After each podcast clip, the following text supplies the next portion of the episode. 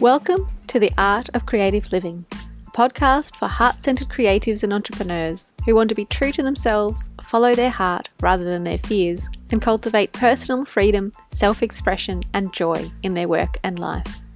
I'm your host, Nicola Newman, an award winning artist, creative mentor, and business coach, writer, and founder of Flourish, the Art of Creative Living, a year long creativity school and I'm currently cruising the east coast of Australia in a 35 foot sailboat. This podcast is for you if you're ready to be brave, follow your heart, nurture your self belief, and bring to life what you long to create in the world. And you are listening to episode 4 of season 1. I'm so excited today because I get to talk with Cassie Mendoza Jones, best selling author, kinesiologist, business alignment coach, naturopath, writer, and speaker. We chatted about the creative process in business, movable deadlines, the importance of taking care of yourself while you create, why Cass believes writer's block and creative caves are a myth, and her practical advice for anyone wanting to pivot in their business and much more. Cass is a guest teacher in my year long creativity school, Flourish the Art of Creative Living, and I absolutely loved recording this episode with her. I've learnt so much from the way that she does business and how she completes creative projects with joy, so I'm excited to share this chat with you today. Let's jump in. Welcome, Cassie. I am so delighted to have you on the podcast. It's a real thrill, not just to get to talk to you, I'm thrilled about that, but also to share your story and your take on uh, being in business and following your heart. So, thank you and welcome. Oh, thanks so much for having me. I'm really so excited to be here. So, I'd love to begin by asking you about your experience in building your business to where it is today. Perhaps could you share a little bit about yourself and your business so far?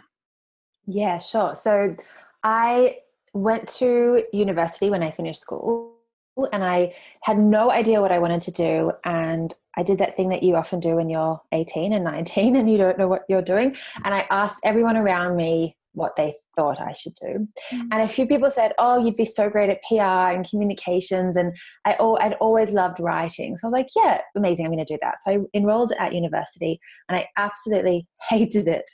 and what's so funny is that I loved school. Like I, the, the final year of high school um, was one of my favorite years of school, which sounds crazy because it's such high pressure and there are so many exams and assessments. But I just loved the schedule and the structure and doing the work and all of that. And so I actually ended up deferring university in the middle of that first year. I deferred for two years, but I knew in my heart I would never go back. And I mm. started studying a makeup course, and I'd always loved makeup and and being creative. I'd, I'd always painted. My family is really arty and creative. And so I just thought, you know what? I'm just going to do this just for a little bit and just see how I go and, and how what happens.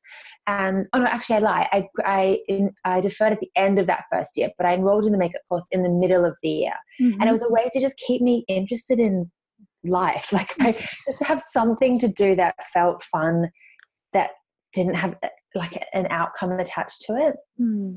And at the end of that first year, I remember running down the stairs. I read one of Mia Freedman's books. I can't remember which one it was, but in the book, she said how she was writing about how she hadn't finished university and she'd just gone straight into the thing she'd wanted to do, which was at the time magazines.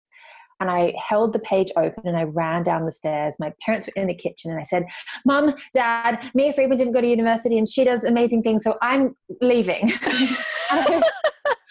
and they took it much better than I thought they might have. Not that I had any expectations of them, you know, they're not strict, sure. like helicopter parents, but they're like, okay, okay. So that's when I deferred. And I ended up doing one year of makeup college in Sydney. And then I had had plans to travel to Italy and do a year of, of exchange, you know, had I stayed at university. Mm-hmm. So I still was really craving that traveling overseas and studying things. So I ended up finding a makeup course in Toronto and I went there for six months and I studied my makeup diploma there. And I came home and I worked really hard. I got an agency within a couple of years. Most people say it takes like four to five years. I got one in about 14 months from assisting makeup artists for free and doing lots of test shoots and beauty shoots and all that mm. and building up my portfolio.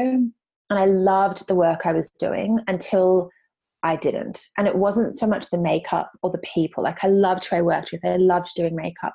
I just was craving something more, something different. And I was craving a different kind of structure in my days because what had initially really drawn me, part of what had drawn me to makeup was that freelance lifestyle. So every day was different. I was always on a different shoot, different location.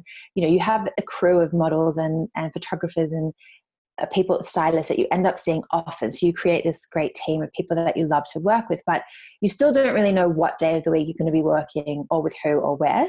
Mm. And as I reached my kind of early to mid 20s, I started to feel like I, I needed something else in my life. And then three days in a row in the same week, I was hit with message after message after message from the universe of what my next step was. So I'd always also loved nutrition and food and um, typical of many women in my early 20s, late teens, early 20s, I'd had a little bit of disordered eating and, you know, really poor body image. And I went to, I was on a shoot doing makeup on a model who was studying nutrition at this makeup college that I'd been sussing out. The next day, the model on the shoot was studying massage at the same clinic.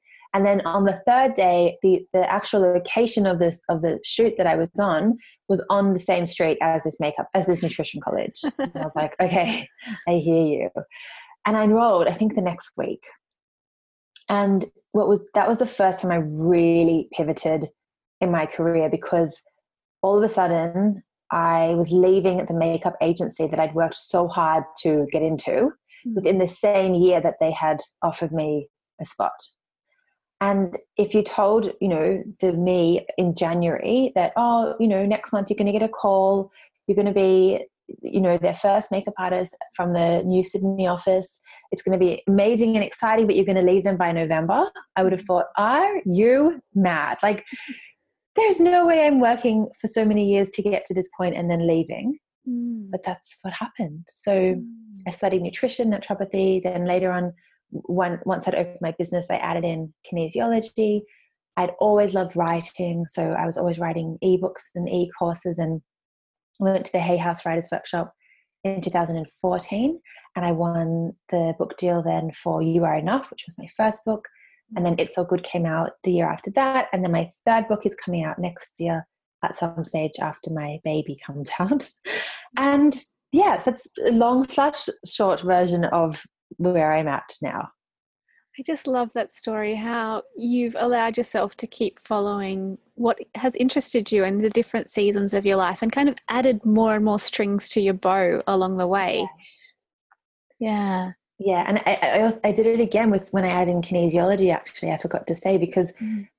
from nutrition and naturopathy, a lot of that was very, you know, I was looking at people's physical health as well as their mental and emotional health. But a lot of the time it, it was more physical based. And as soon as I added in kinesiology, which is what I knew I was going to do for years, I just had to wait for the right timing. I my business shifted and pivoted again. So I was doing a lot more mental and emotional health and wellness work and energy alignment.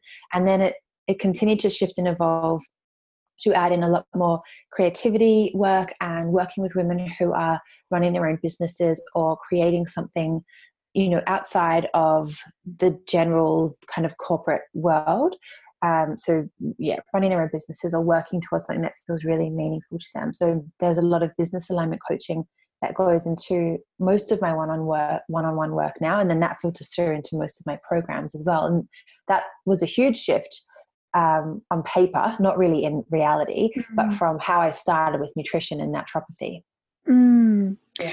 and you know it was actually you, Cassie, who helped me to. Um, I was watching your free workshop that you give away on, yeah. on your beautiful website that you have. Thank and you. you. were talking through about this process of pivoting and just calling how to pivot because you're such a pro at it and you've done it so many times. and, um, and I was so touched by the way that you explained that process. Maybe can you ex- just touch on some of the points that you recommend um, mm. people use when they want to ch- follow their heart and pivot in their business. Because quite often it feels like a really big deal in your own head, yeah. but in, for, for people that are following you, it might not even seem that different to what you've been talking about for a while. Exactly. Yeah. And I think that's the thing sometimes we have this perception of how other well not sometimes very often of how other people perceive us.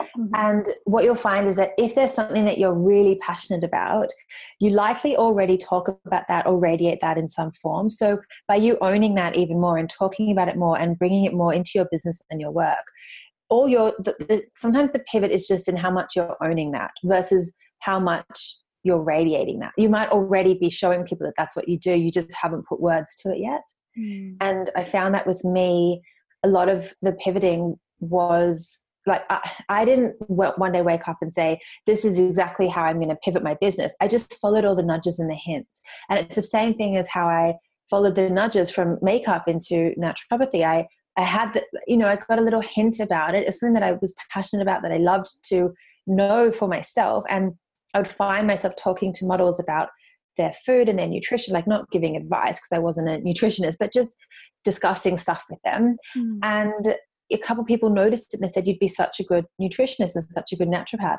And it was, I didn't take that on then because it wasn't the right time for me. But I find with pivoting, if there's something that you know you need to do, there'll be so many nudges and hints and little signposts that will guide your way. And after a while, it becomes impossible to not pivot because you'd have to be very consciously ignoring the, that new direction, which mm-hmm. starts maybe initially it's fine to do, it'll start to become quite difficult to do. You'll start to feel maybe rigid or resentful towards what you're currently doing, as well as what you want to be doing, because you're not letting yourself step forward. And there can be so much fear around pivoting because we can think we're leaving people behind and that was my biggest fear when when i started to do much more kinesiology and and more kind of coaching and alignment work in terms of business and writing and creativity and purpose based work, mm-hmm. I felt like, oh, I'm going to leave behind all these women that I've worked with for the last, you know, three or four years who I helped them with their digestion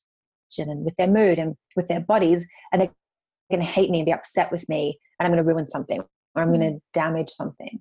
And what I found was that I had to shift my mindset to think the people who want to come along with me on this new part of my of this path will come along. And if they don't want to that's actually okay. It doesn't mean they hate me. Like it was funny how my mind went straight to they they'll hate me. Mm. I, could tell myself they're not going to hate you cass.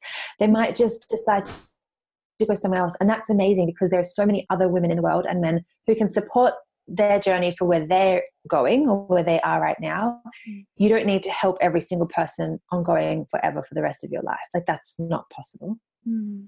And I had to start thinking about who I would be helping when I opened up to doing the work that felt the most aligned and true for me. Mm. And what was amazing was that I remember a couple of years after I made this main big shift, I received an email from a client who I'd worked with from the very beginning of my business for a couple of years with naturopathy and nutrition. And I hadn't worked with her in the new version of my work. But she emailed me and she said, I've been following along with everything you've been doing. And this whole email was just about how, even though we weren't working together one on one, she was so inspired and encouraged by my shift in my work and everything I was creating that I was still supporting her in this new way mm-hmm. that had nothing to do with the way she'd found me initially. Mm-hmm. And it was such a lovely, you know, like a bit of a confidence boost that it was okay to change my mind, that mm-hmm. I could still be supporting people and I wouldn't be leaving people behind. Um, and I think you've also got to, when you're doing it, you have to allow yourself to be a little bit selfish initially, which we're often yeah. told not to do when we work for ourselves. Mm-hmm. We're always told to give and serve, which is, of course, a huge part of doing the work. But when you're doing the work, you have to love it for yourself first. Because if you don't love the work you're doing, you're really not helping the people that you're setting out to serve. Mm because yeah. it takes so much energy. I mean, of course, you mm. talk about energy all the time, but that the energy that you're doing the work with comes through, and you can't manufacture that energy. If it's not no. there, it's not there. Yeah. No. And and if you're feeling the opposite of that, like if you're feeling agitated and resentful and angry, mm. that is what comes through in the work, even if it's work that you used to absolutely love. Like if you said to me now, Cass, I'm, I've got a friend who wants to see you for a nutrition consult, my whole body would be like, oh, no, because mm. that's not the work I do now. It's the work I did in 2011 and 2012. Mm-hmm. And it's just not the work I want to do now. Mm. And so if I had to force myself to do the old work, I would not be enjoying it. And the client sitting in front of me would not be enjoying it because they'd feel me not enjoying it. Mm-hmm, exactly. Yeah. yeah. yeah. And uh, it's interesting too, like you said, having that client that's been um, in your world right from the beginning and yeah. and happily coming along through those different transitions and you can take people along with you on that journey i've found going from gardening and then into painting and, yeah. and adding the, the business element to it too i have some people that have been there through all of those and they still yeah. love it and it's great yeah yeah you've got to give people the opportunity to make their own decisions without you saying yes. well i can't move because then i'm going to make you do something you don't want to do you just have to let them yes. like they're it's actually quite arrogant, isn't it? When you yeah, like they can make their own decisions. If they want to follow your work, they will, and if not, it's totally okay. okay yeah. There'll be more people who will rush in to fill their space, and it's all perfect and beautiful. Yeah. Oh, I love that. I think that gives people so much freedom to experiment and keep following their curiosities and and yeah. growing. Yeah. Yeah. And it's not it's not, you know, like 18 i don't know 92 where you have to have the same career your whole life. Like we're really allowed to change our minds. And it's kind of part of, yeah not even kind of it is part of life. Like mm. allowing yourself to change your mind and course correct and you're not being you can do all that without being flaky. You know i think people think oh well i'm being flaky and people are going to think i'm not finishing what i start or that i'm a quitter. Like be a quitter if it means that what you're starting is something that makes you feel incredible and that helps you radiate the work and the oh, light and the oh, passion yes. that you have. Yes, yeah. yes. There's a new book out. I, have got it on uh, my Kindle to, to yeah. read. I haven't dived into it yet. Called the multi hyphen method. I think it's yeah. Called. Yeah. Have you heard of that book? It's I about, haven't. yeah. yeah. It's like it's like what you um have you speak about. You know, put put forward the, all the different facets of what you can do and, and there's space yeah. for that in today's economy mm. yeah amazing mm. and so how do you like to listen to your heart and choose what to focus on in your business you've often got lots of different projects coming up and you're creating mm. things and you're relaunching things how do you tune in to your heart and find what it is that you want to focus on in each season so it's a really good question i i don't usually plan ahead very very far mm. in terms of you know if you said to me okay pretending i wasn't having a baby next year but i am so i'm really not planning ahead but if you had said to me now what, what's your plan for the next year? I couldn't have told i couldn't tell you in terms of business and work. I could tell you ideas of what i'd want to do in this space but i i'm not i don't enjoy mapping things out months in advance because anytime i've done that things have changed and my intuition will say oh that that sounded really nice on paper six months ago, but can, can we go this direction, please? So I really am guided by my intuition in terms of what I create and when I launch something or relaunch something. And of course, there's always some strategy involved. Like, I'm not going to launch 27 million things in one week, but I try as much as I can to just listen to what feels good for me and to map and kind of plan ahead in a way that serves and suits the part of me that likes to be organized and likes to plan because I really, really do. Mm. And that's like I'm an innately really organized human being.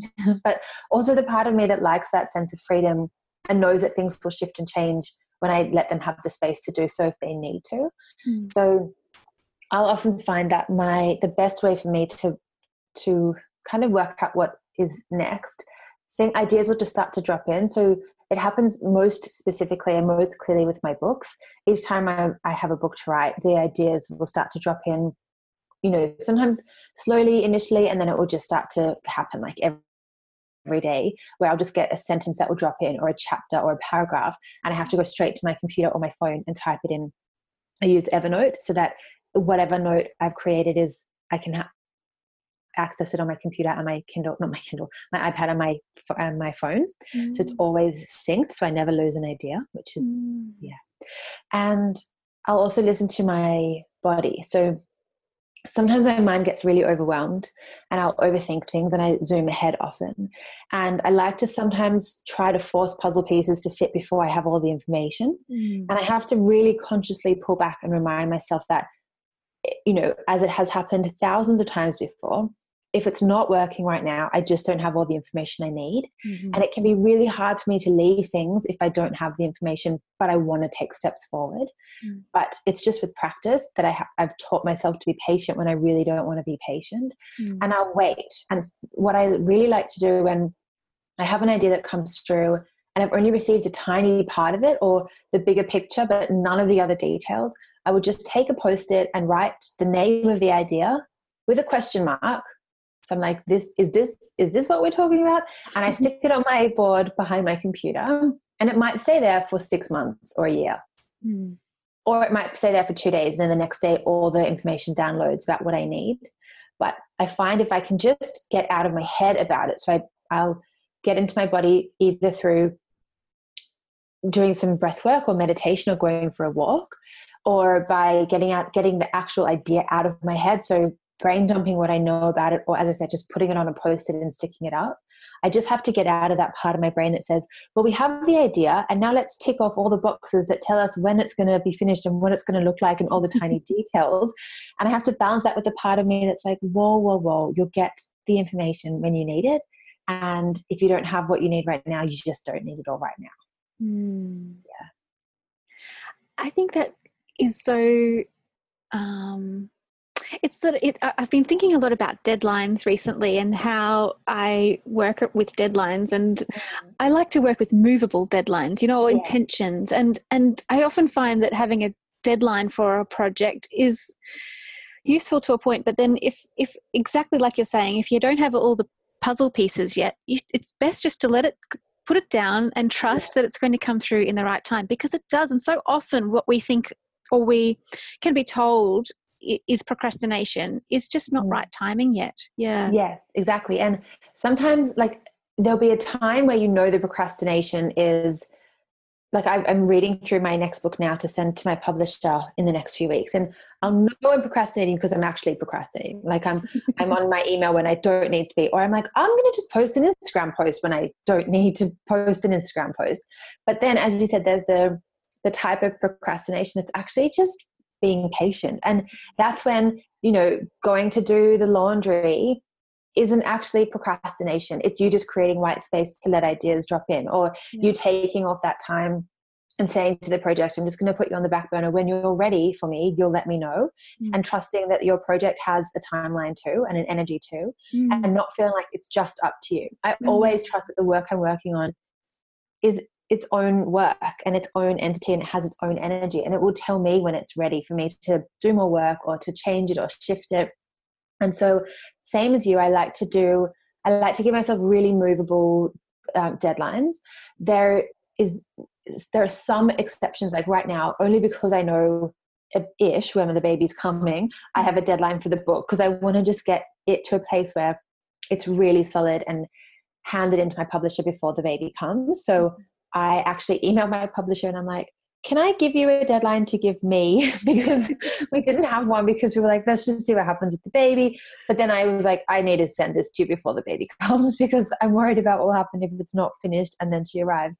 So I actually made my own deadline. Mm-hmm. But for things like online programs, uh, instead of giving myself a, a date, I give myself a month. I'll be like, in May, I will like I want to finish this in May and I'll launch it in June. And I won't really tell people what date. I might say it's coming soon or it's coming mid year. So that if I shift the deadlines and the dates, I have no one else knows. Like it doesn't matter. It doesn't make a difference to anyone else. And that can take a lot of pressure off yourself with what you're creating too.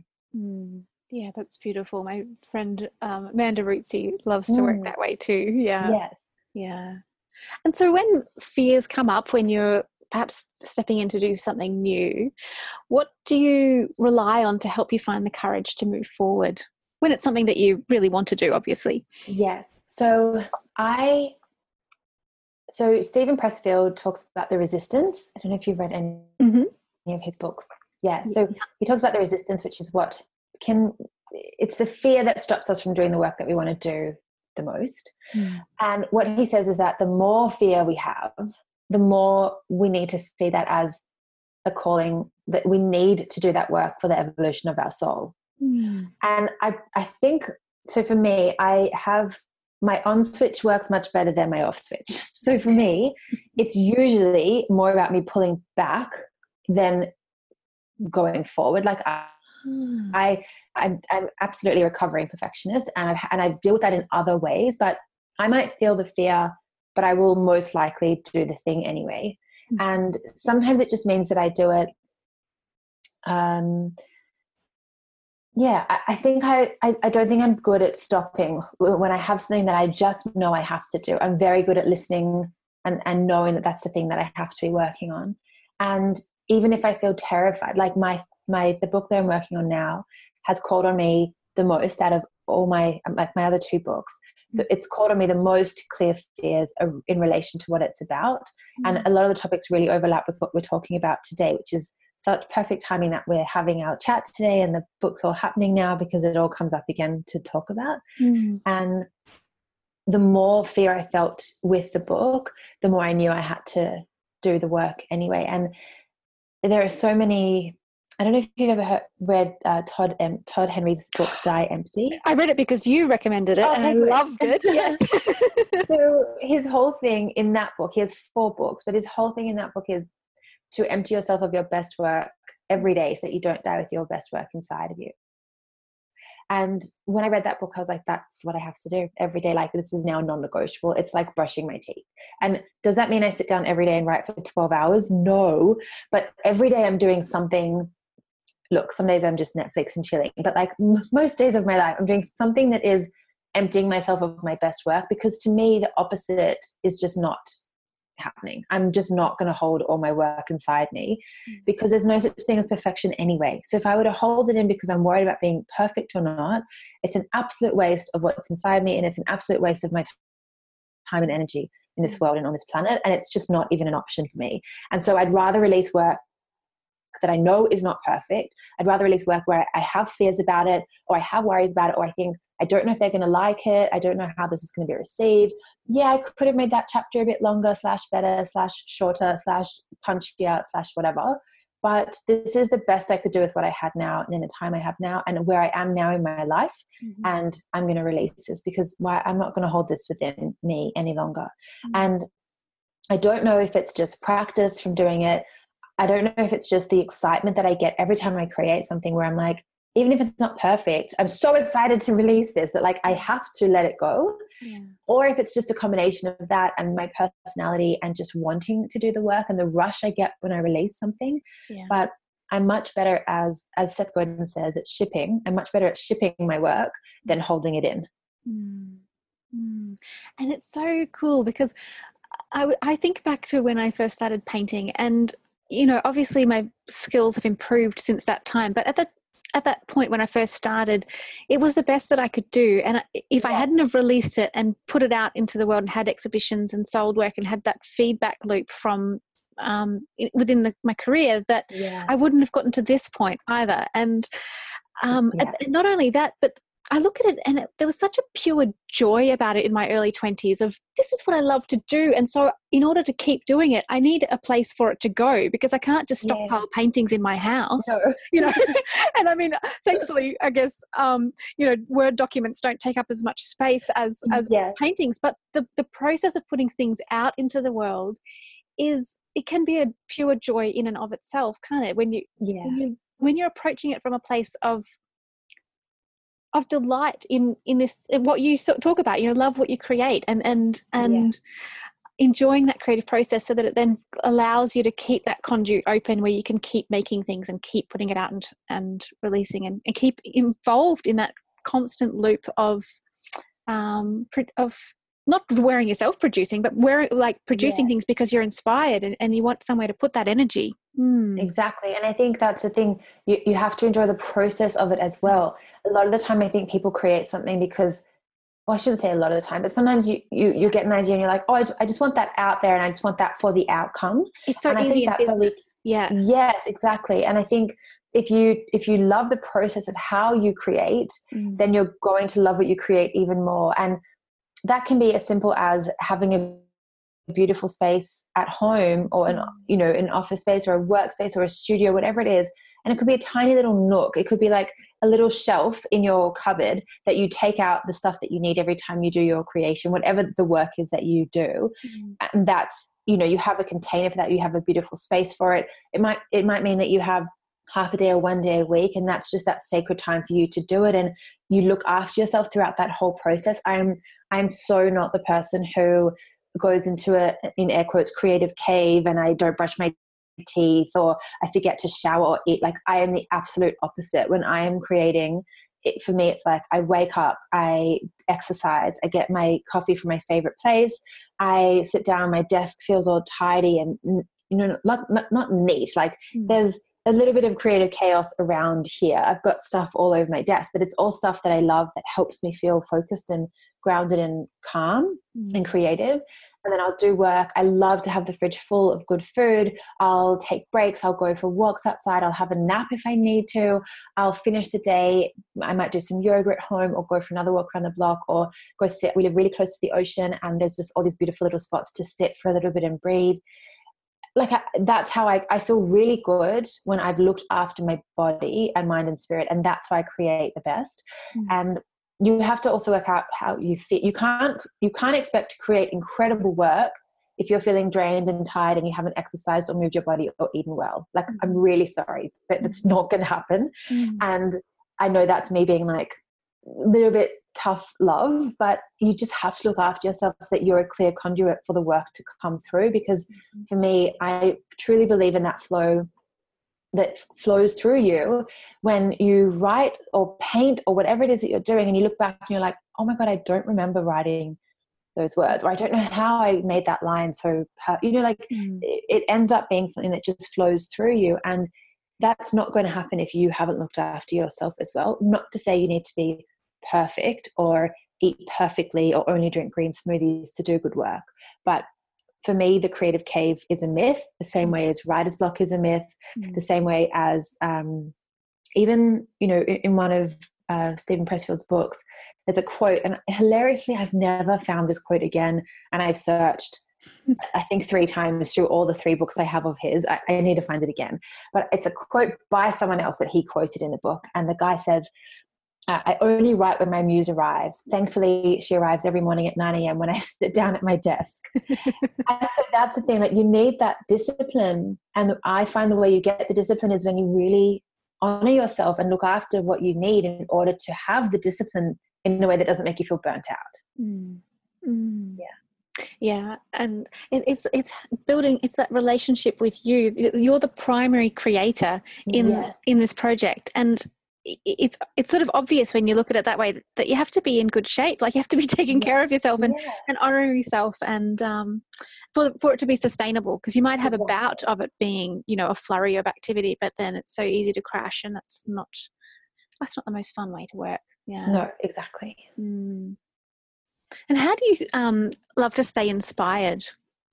So well i just let it come to me. like, I know that sounds really passive, but I, I, find that if I'm doing things every day that bring me joy in my work, mm-hmm. and also honoring the times where I might not feel inspired, like you know, I'm I'm about to enter into my third trimester now in my pregnancy, but in my first trimester, I was tired and my brain was you know fuzzy and foggy, and I had no energy and no mental energy for any work, and it was quite hard for me to initially surrender to not being inspired at all and being quite uninspired and a little bit apathetic towards my work. Mm-hmm. And I had to keep reminding myself that this wasn't a forever thing. This was because of where I was at in my life. And, uh, mm-hmm. you know, a short, like literally a 12 week cycle season of my life that wasn't going to feel uber inspiring for me because of what was happening in my body and where all my energy was going and where it needed to go.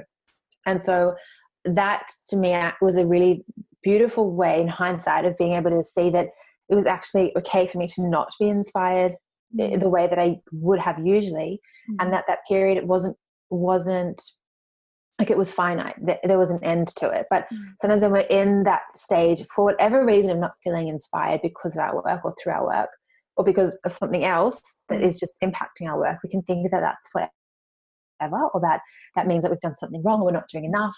Mm-hmm. But similarly to that quote from the guy that I can't remember his name, but about how his his muse his muse arrives when he sits down to write. Sometimes you need sometimes you get inspired when you sit down to do the work.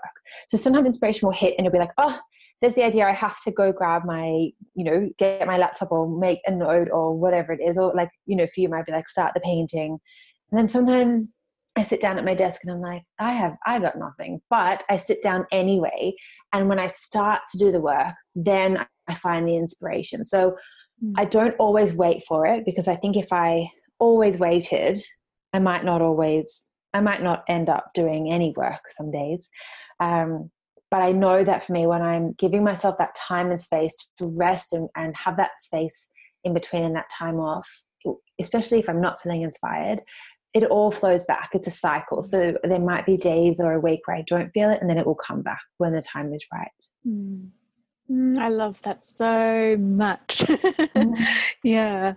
And um, I find that that idea of cycles and rhythms and, and seasons so useful because I find it perhaps similarly when I'm in that space where I might be tired or I'm um, just worn out from uh, maybe my, I'm in my winter season in my cycle, yes. that's kind of my edge is learning to slow down and to stop. And I find that a little bit, um, well, like a lot of people, I think a lot of women find that uh, trying to be able yes, to give myself permission to slow down. But it's such an important and s- worthwhile gift to give yourself because mm. we're so much more than just our productivity as well. And, and insights can drop in that wouldn't come through if we had always felt that we have to put it, have our foot on the pedal and on the gas. Yeah, totally. Yeah. Mm. yeah, I agree. It happened to me a few years ago. I was several years ago. I was doing way too much in my business. I was studying kinesiology. I was studying my masters of human nutrition. I was um, setting up to start kinesiology practice because I knew I'd be finishing. So I was getting things ready in my business. I was doing all these webinars for work, and it was the first time I'd run webinars in my business and the technology wasn't as amazing as it is now where it's just so mm-hmm. easy and i was stressing out about finding all the right you know software and tools and integrating everything and i was running uh, my first corporate talks which was so stressful it because it was just the first time i'd done done something so big and mm. i was getting heart palpitations from from just the stress but it was it became so scary and worrisome that I went to see my doctor. I got referred to a cardiologist. I had to have a 24 hour Holter monitor put on to check that my heart was actually fine. Wow! And amazingly, my heart behaved perfectly well with the Holter monitor on, like like a naughty puppy that you take to puppy school, and the puppy's perfect. Yes. and my doctor was like, "Do you know what? It's probably just it's just stress." And I straight away I'd been taking all the herbs that I thought were great for where I was at, but once I realized that really it was just stress and there was nothing wrong with my heart, I mm. switched up the herbs I was taking and I started to um, almost initially force myself to go to you know a 9 a.m yoga class or a midday yoga class instead of a 6 a.m yoga class like mm-hmm. i just mm. forced myself to slow down in a way that put like a break a handbrake on in the middle of my day mm-hmm. so that i had to you know if you've got to go to a midday yoga class you have to stop work at 11.30 you get home at 1.30 you've got to have lunch like it gave me a buffer in my day mm. and I started to say no to things I couldn't do. I started to slow down. I decided to um, actually take early exit from my masters because I was realizing that it didn't. I didn't actually need it, and I was doing it for the wrong reasons. So mm-hmm. I finished the unit I was doing, and I got a graduate certificate of human nutrition instead of the full masters. Mm-hmm. And my heart palpitations went away, and mm-hmm. it was such a call to me that like a physical call to say you're doing too much and i can't like your body can't take this you're yeah. and you're giving too much and energetically your heart you know whether it's chakras or meridians it's it's all about obviously love for yourself and for what you're doing but it's that idea of what you're giving out and what you're letting your leave mm. and accepting where you are and forgiving yourself and you know in if needed other people but for me i wasn't i was giving way too much and i wasn't letting myself receive, even if it was just from myself, that time off and that to slow down. Mm. But since then, I'm much, much, much better at listening and honoring what my body needs. Yeah, that's great. Yeah, that's great. It's a good lesson, and I, I, it. Yeah, uh, we could talk about these things for ages, but I'm going to move on yeah. to the next question. um, how how did you go about finding clarity around what it is that you offer and who you serve and that's mm. kind of a broad question when you've worked with so many different people, but perhaps we'll focus on the um, on the since you added kinesiology into the mix. Yeah.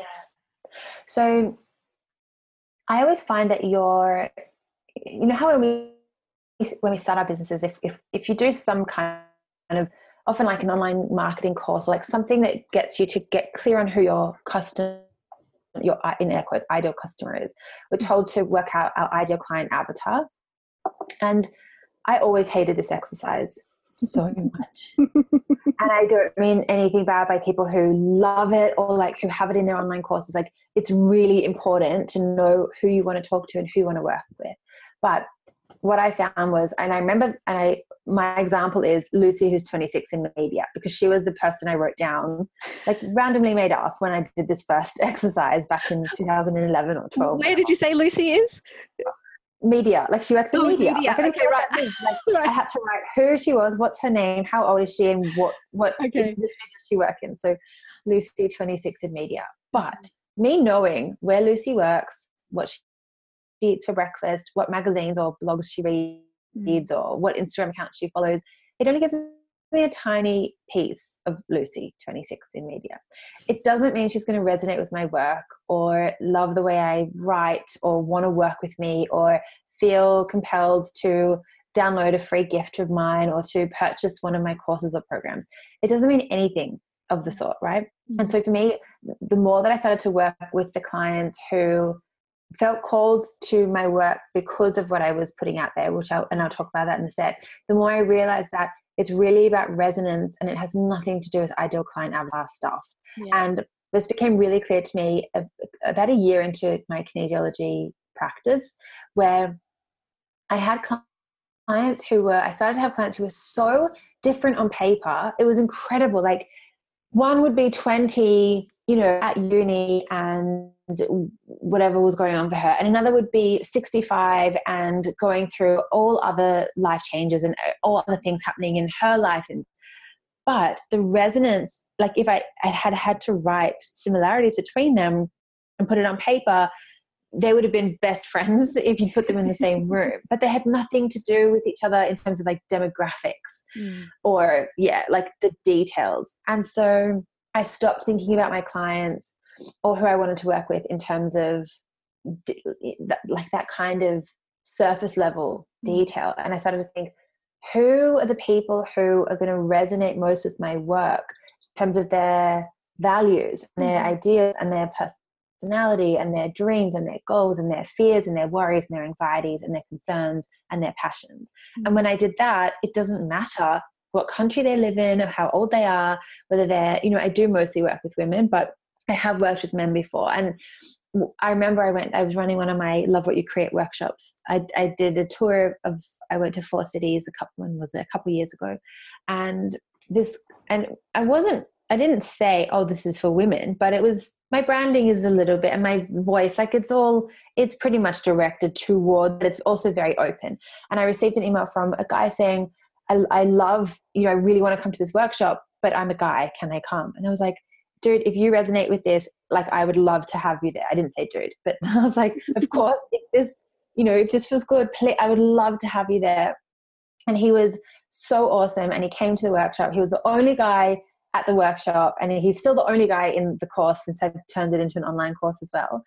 And it was amazing. And he had like everything else again it was all about resonance and he resonated with the other women there with me with the work with the workshop and it was so wonderful so for me in terms of how i pivoted i kept following the work that i wanted to do the most and i just kept trusting that the people who need that work would find me obviously by i put myself out there i didn't just sit at home twiddling my thumbs but mm.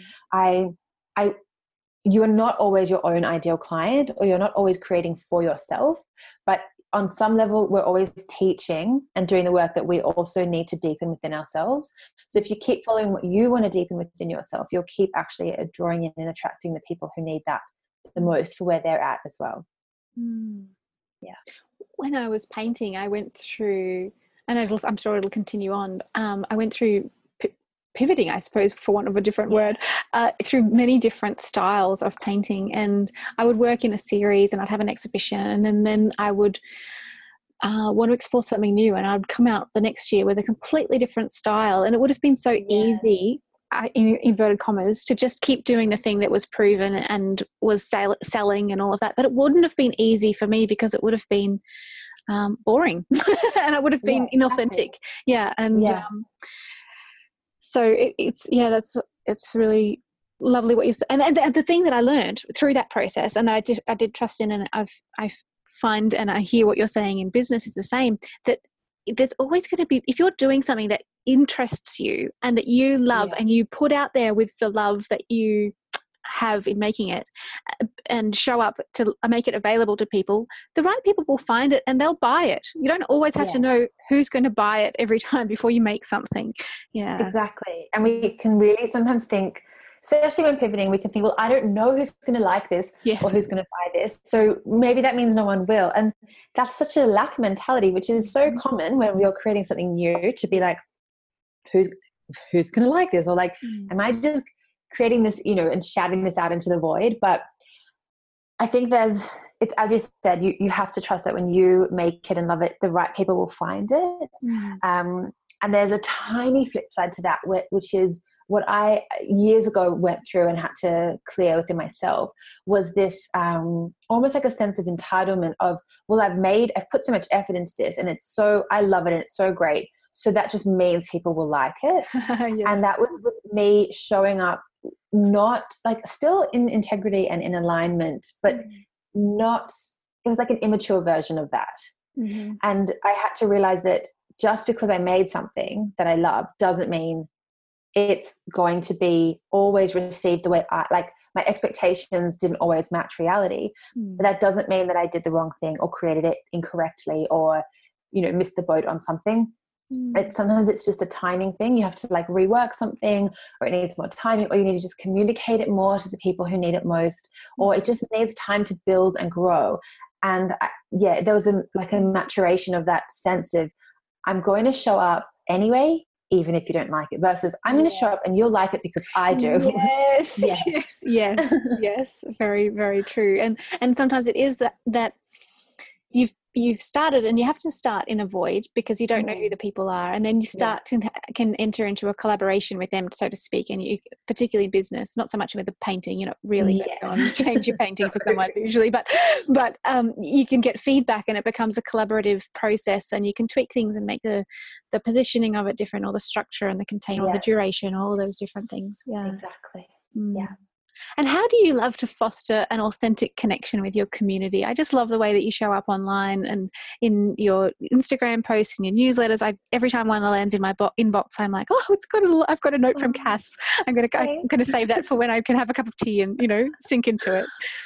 Um, thank you. Firstly, I so years ago when I started at my first the first clinic that I worked at as soon as I graduated, they had a really great newsletter that I think they, it sent out like it was a proper paper newsletter that, that sent out twice a year or maybe seasonally. And my first time working there was May, and so we were moving into winter.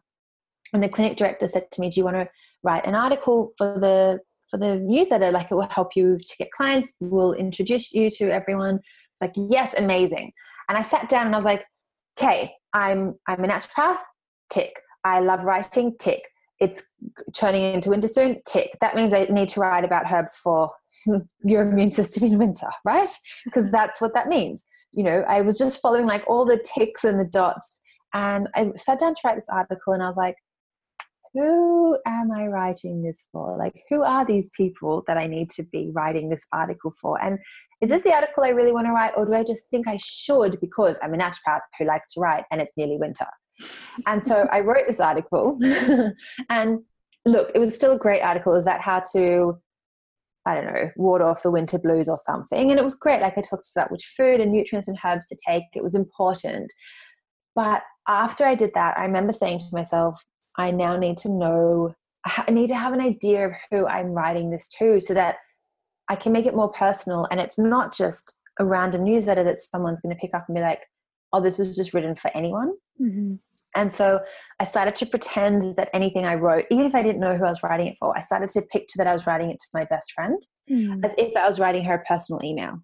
Mm. And it helped me to just be a little bit lighter in my sentences and in how I was writing and what I was saying, and to not make it so cl- clinical or so stark and white. Mm-hmm. And that was the biggest change initially. I just pretended I was writing to my friend. And it also made it easier because sometimes when we sit down, um, we just don't know. Oh, so Seth Godin says there's no such thing as writer's block because there's no such thing as talker's block or speaking block, right? Like you and I are never going to be like, oh, uh, sorry, we have to end this podcast interview. I've, I've got nothing else to say. Like that's just never going to happen. I've run out of words. But we think we get writer's block if we think we've run out of good ideas. Mm. And so Seth says, just keep writing the bad ideas, like keep showing up with the bad ideas, and eventually a good idea will come. Mm. And so for me, I had to, the way that I could shift out of thinking this is a good or bad idea was just to pretend I was writing to my friend so that it didn't actually matter. I was like, my friend's not judging me if this is a good or a bad idea. I'm just going to yeah. tell her about this, you know, this way to ground your energy or this way to feel aligned to what you're working towards, whatever it was that I was writing. Mm. And as much as possible, I try to do that when I show up online. And I also have, I don't have any rules with online meet with online media. That's my baby brain, social media, except that I don't share something while I'm going through it uh, until I feel like I have perspective on on the situation. Yeah. Because a few years ago, I did. I went through a stage where I was going through like a lot, probably around the time I had the heart palpitations. I had really shitty boundaries. I was like my business was expanding and I was trying to catch up and there was so much happening and I went through a couple of things in terms of boundaries and and um yeah stuff with like yeah it was actually all boundary based and then I would write about it while I was still in it and then I would look back the next week and say oh my god did I actually post that to my yeah, blog like mm-hmm. feel how charged I was about what I was writing about mm-hmm. and so I decided then and look, some people love to write as they and share as they're going through it and it helps them process. Mm-hmm. For me, it does the opposite. I like to mm. process privately. Mm-hmm. I like to process with friends or you know my own healer or with um, my husband or my family or in my journal or through meditation or however it is that I choose to do it in that day. And then once I feel calm and grounded and I have that perspective, then I'll share if there's something to positive to impart. So I'm never going to share and say, "Hey everyone, happy Monday on Instagram. I had a really shit weekend." Mm. Like if I had about if something happened, I'll say something, you know, I've been going through a tough time. This is what I did to come out of it, or this is what I did to feel better, or this is what I did to find my flow again. Mm. And I'll always say, This is what happened, and this is what I did, so that it's actually a story and there's an arch to it. I'm not just going to say, This is what happened, it was terrible and awful. Okay, thanks, bye. Because that doesn't mm. help anyone, it doesn't help mm. me, it doesn't help my readers. Mm. So I also sometimes don't share and it's been more through this pregnancy than ever before where there might have been like four or five or six days where i haven't posted on instagram which to some might sound like a lot or not a lot but for me you know i just there were some things where i'm like i just need this time for myself and i'm not. There's nothing that i need to say or share and i'm just going to chill. Mm-hmm. and i feel really okay with that and i maybe five years ago would have felt stressed but yeah i just try to be me and share things that I can that impart some something that someone can use. Mm. Um, and if I have anything to share or I'm not feeling it, I don't force it. Mm. Yeah. Yeah, that's beautiful being very kind to yourself through the process as well as looking at what the value is you're offering for the others. And I remember um, asking you in your, you've got this business alignment mastermind, if you had a copywriter yeah. because your sales pages are so delightful and you said that you use the same process. And I was like, oh, of course, just write to your best friend for a sales page. And I have clients yeah. asking me, you know, do I need to hire a copywriter? And and I just say, no, you can just use this tool, and it's so useful to yeah. think in. Yeah, that's so awesome. And I mean, like, it's it's taken me a time. Like, I, I did hire a copywriter a couple, uh, probably 2012, 13, and it was really helpful. But I found I did tweak it to add even more of my voice in afterwards. But and i definitely think sometimes like if you're if you you know sometimes we just want someone else to do something for us and we just want that help. But i think that knowing that you can also just use your own voice and write you know give a bit of a story and then tell people the benefits and how they'll feel.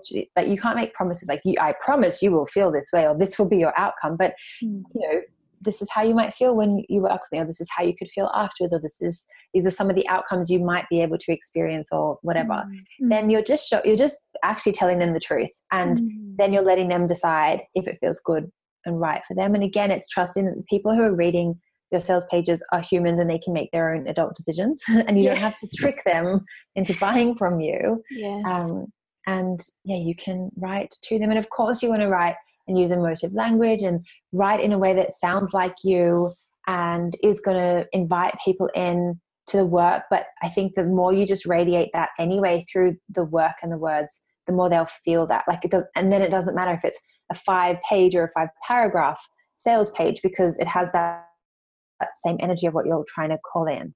Yeah, yeah, yeah that's beautiful. And what uh, what sort of practical tools, processes, or systems do you like to use to keep you on track and get all your projects done? Do you have anything, you know, whether they be energy work or, or physical um, tools that you use to keep you know where all your ideas are yeah. and what's going on? so I love to use Evernote for my ideas. Mm-hmm. So as I said, it's it's like it's such a great I don't know if you call it an app or software, whatever it is, but I have it on my computer and on my phone and on my iPad so that whatever I'm doing, if an idea comes to me, I can write it down. And like sometimes that might, you know, you could just jot it into your notes in your phone. But for me, I have my Evernote set up so that every, you create notebooks and then in each notebook, you have a note. So I'll have a notebook for each kind of like branch of my business and also for life. Like one might be like home or business or, or, or travel, whatever and then you know like for this book that i'm working on now i have a, a notebook called book three. And then within that i have for every book and really for every program i have i'll have like a spark file where once the ideas start to come through i just start to kind of jot them out and brainstorm. I do also love to do it just on paper. Like i have a whole you know array of notebooks that i use for different reasons. And that's where i'll do a lot of brainstorming and mind mapping as well mm. but there are some times where i especially for my books, when I know that I might be out and about and get an idea and just really need to type that into somewhere quickly because, you know, if I get an idea when I fall asleep, if I don't write that down, I will not remember it. Mm. I know mm. some people do. I will wake up and remember I had a great idea, but I will have no idea what the idea was. And I swear to God, they, do, they don't come back. Like, mm. maybe once or twice the idea has come to me in a day, but most, most of the time I it's gone. so I make sure I write it down. Um, I have used Asana and I do sometimes depending on how big the project is, but I often find for me Evernote and a notebook is great and enough. Yeah. I, in terms of tools, I will often use, so I use Danielle Laporte's daily planner and I have for about two or three or four years. And that is just like my daily, like I map out everything that I need to do that day, usually the day before or even the week before, and I'm always adding to it and white outing things and adding things and highlighting things back in. Like I need that on my desk and it's always open. So at the end of each day, I close it and make sure it's closed as a way of saying, like, think, you know, this day is complete. Mm. And then the next day, I open it up. So I never leave it open mm. overnight. It's just this ritual where once it's shut, um, the, day is finished. Mm and on my desk i have like i'll have a few crystals um, and i have a few i use um, my friend helen jacobs the little sage oracle cards every day. So i'll pull one or two or three of those cards. I'll sometimes pull those when i'm setting kind of monthly intentions of what i'm working towards at the beginning of each month and i write that in the in danielle laporte's daily planner the one on my desk mm-hmm. i'll often pull a card for the theme of the month or i'll do a little kinesiology balance on myself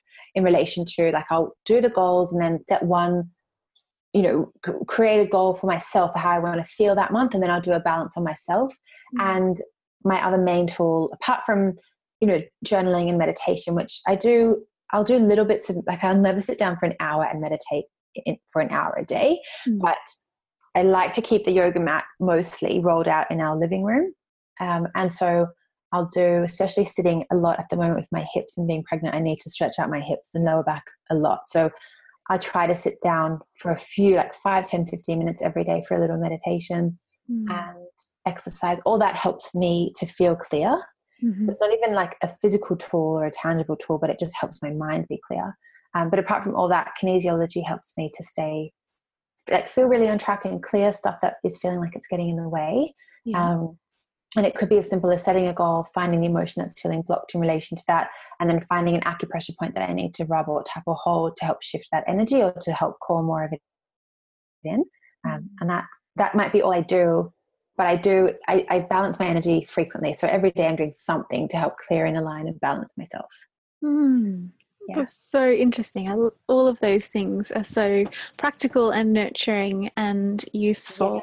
Yeah. yeah. And what do you do? You have an ideal morning routine, or do you have a usual morning routine, or are you more of a flexible, go with the flow sort of gal? I'm pretty flexible, but I have things that I will do most days. So pretty much every day, I'll wake up and exercise of some do some kind. So it might be Pilates or going for a walk or a strength class, or I've got um, like a few pregnancy workouts that I do at home on like on my yoga mat, but they're like I use light weights and then I'll do a little bit of yoga And then I'll go and get a, I call it a fake coffee because I'm drinking decaf because I'm pregnant. So I'll get a fake coffee and then either do a bit of work in a cafe or come home and work. And that's kind of my routine. I just exercise, get the coffee, and start my work. And uh, anything else that I do around that, like if I do a bit of journaling before or I do a balance myself before, that just like I fit that in however I need to, or and I will pull a card at some stage when I start my morning, which helps to set the, tone for the day or helps me with anything I might need to be focusing on. And then it really depends on what else is happening for the day. So if I have client work, like I'm seeing clients one on one, I don't do a lot of kind of deep dive creative work in the morning. So I might do more email type stuff or even like life admin stuff. But if I have a day where I, I, don't see clients, then I know I can get stuck into doing my work. But yeah, my morning routine is pretty much, oh, and breakfast is somewhere in there. So it's like exercise, coffee, eat, work. That's oh, pretty much it. What do you have for breakfast? I'm constantly curious about what you have for breakfast. so I'll, t- so this morning I had um, mango with natural yogurt and muesli and some LSA, so the linseed sunflower seed almond mix. Mm.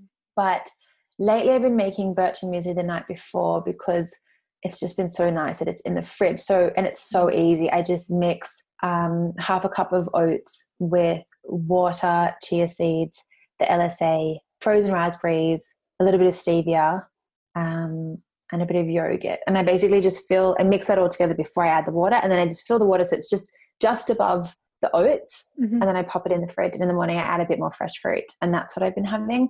Otherwise I'll have sourdough toast with one or two poached eggs and some avocado. Sometimes I have smoothies, but I prefer to chew my food. So I, I, I will sometimes have a smoothie more in summer, never ever in winter. It's too cold.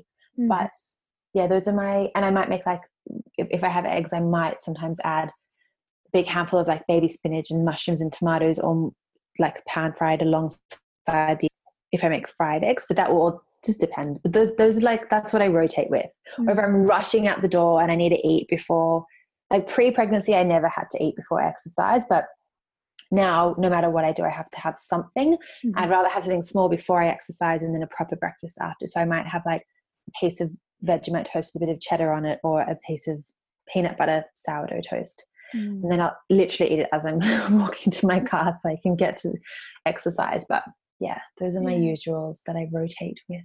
Great. Yeah. And I, I love, I, um, I'm a, yeah, Vegemite fan too. Yeah. Do you, um, I know that you take time off. Mm. Um, what does it look like and how do you plan for it in your business? So I love taking time off. I used to feel really scared to take time off in my business. And yeah, I used to just feel quite panicked that I'd miss out on something or even just taking time out on the weekends would feel hard. Um, and so what I've learned now with myself is that if on the weekend I wake up and I'm like, oh, I have to do this work, like I have to write this chapter, or you know, this I, this is coming to me and it's coming through, and I have to make space to just do it.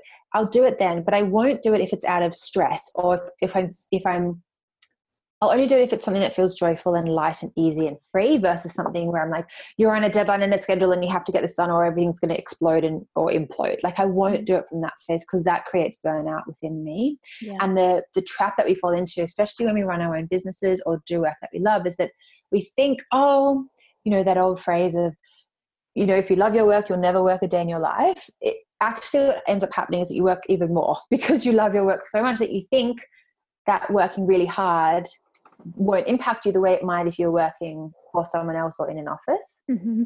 But you can end up working even harder. Mm-hmm. And so now, like, I already know I'm taking off. I'm actually taking off maternity leave quite early because of where Christmas, you know, where Christmas falls in terms of where my pregnancy is. Mm-hmm. So I and my business is set up in a way that if I'm not there, the only thing that really changes is my one-on-one work. Like mm-hmm. my programs all can run themselves pretty much. Actually, they do, and uh, my online, like my shop, everything. I don't have to do anything manually. Like sometimes things go wrong, and I have to check someone's login details or send them something that they didn't receive the first time or whatever. But in terms of me taking time off, the only thing that changes is my one-on-one time. So if I know that I'm going to be taking time off, I give people notice and I'll say, you know, like even this morning I sent out a newsletter saying there's one month left to work with me one on one before maternity leave. I, I might open extra spots for people to work with me before I'm going to take time off, whether that's even just a week off or, you know, a month off. And then I prepare things. So la- last year, Nick and I went to, my husband and I went to Europe for a month.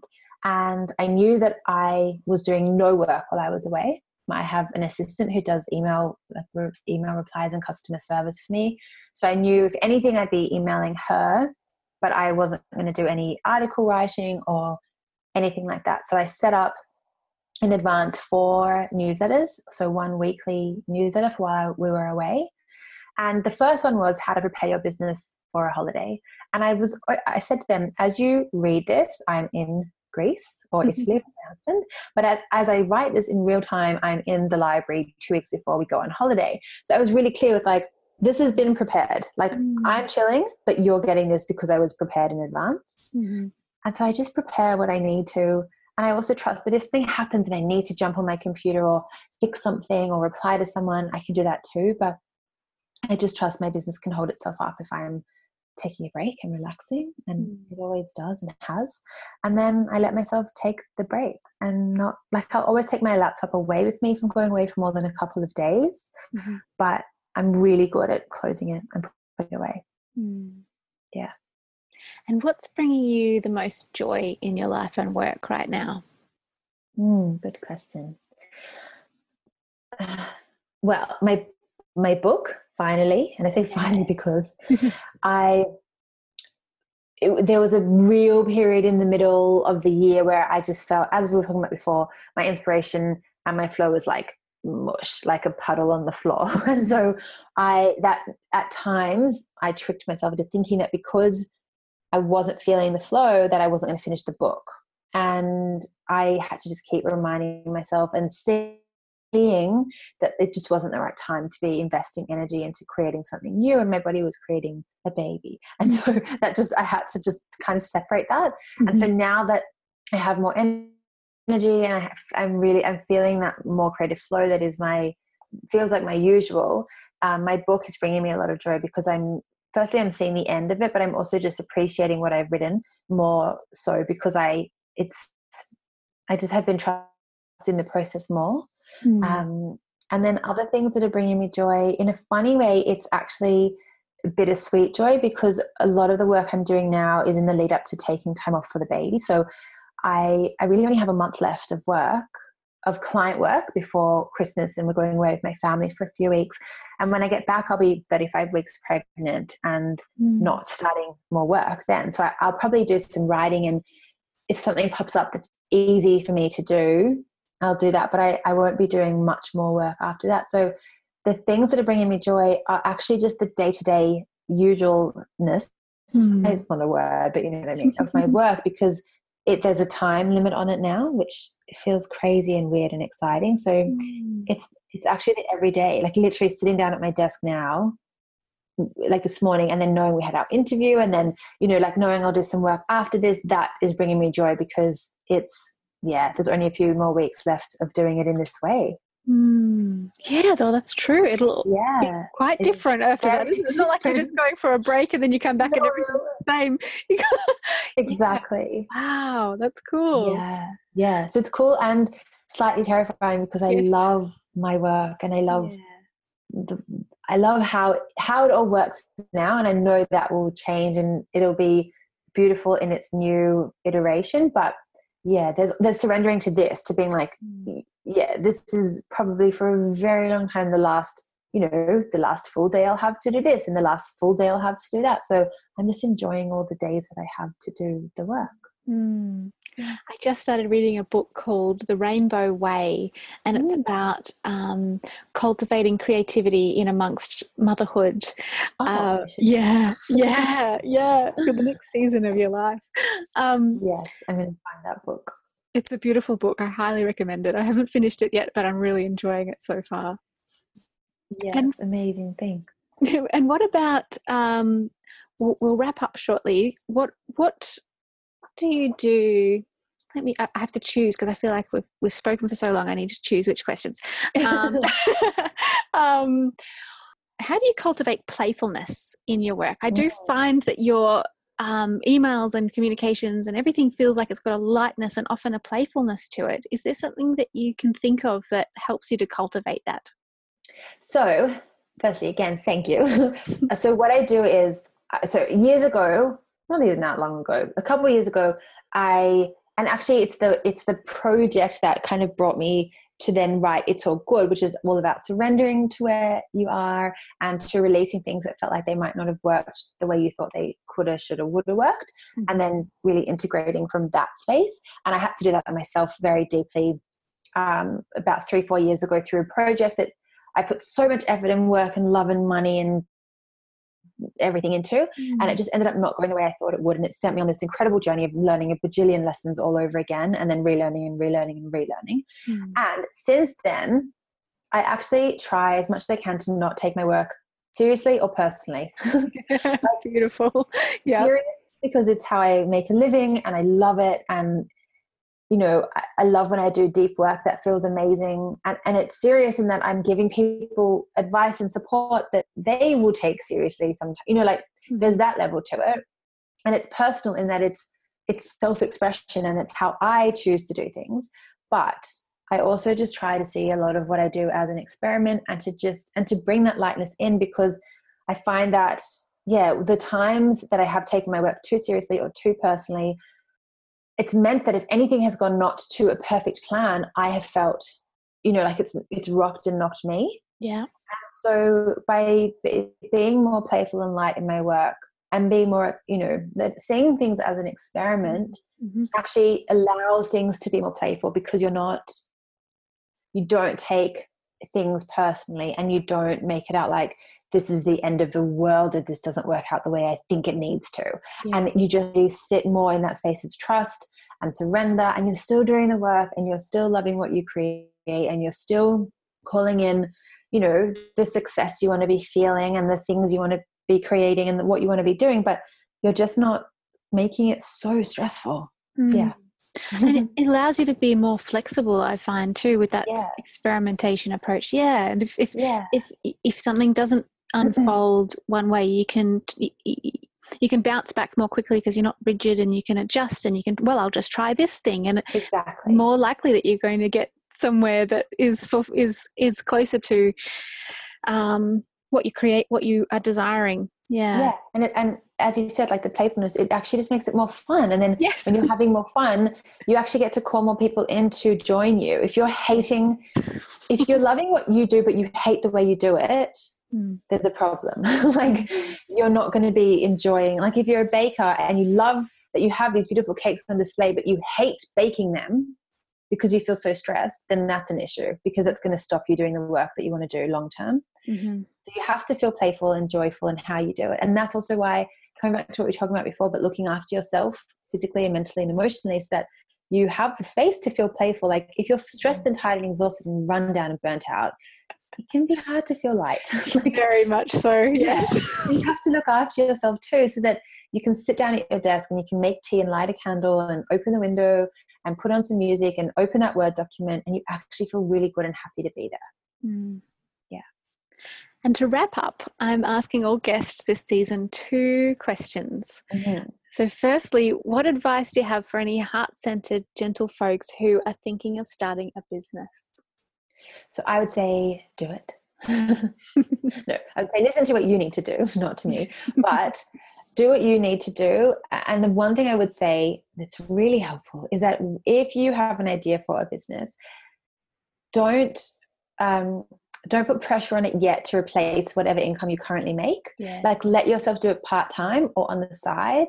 And you don't have to completely replace it. Like you don't have to get to a place where your new business is completely replacing what you currently earn. Mm-hmm. But I find that if you put too much pressure on your new business or the new venture or the new art or the new creation straight away to make mm-hmm. you money, mm-hmm. then you're adding a lot of stress to something that could be really playful and light initially. So mm-hmm. keep some form, even if it's two days a week of working somewhere else, just that to pay the rent, you know, pay the rent, cover the bills. Mm-hmm. And it gives you space to work on the business, do that, but you don't need to be all or nothing. Like mm. you actually can really find that middle ground where you're still working so that you can support yourself and working on this beautiful business that is calling your name and won't leave you alone. Mm. Yeah, that's so wise. And secondly, what advice do you have for any heart centered entrepreneurs who want to pivot their business in a new direction or kick off a new project, but they might be feeling nervous about doing so? So I would say, why does being nervous mean you can't do it anyway? Yay! that is my answer. And in that, I'm basically saying, do it. Mm. mm. But still listen to yourself. But yeah, like again, if you if you're feeling no nerves and nothing, then it might not actually be important to you. Yeah.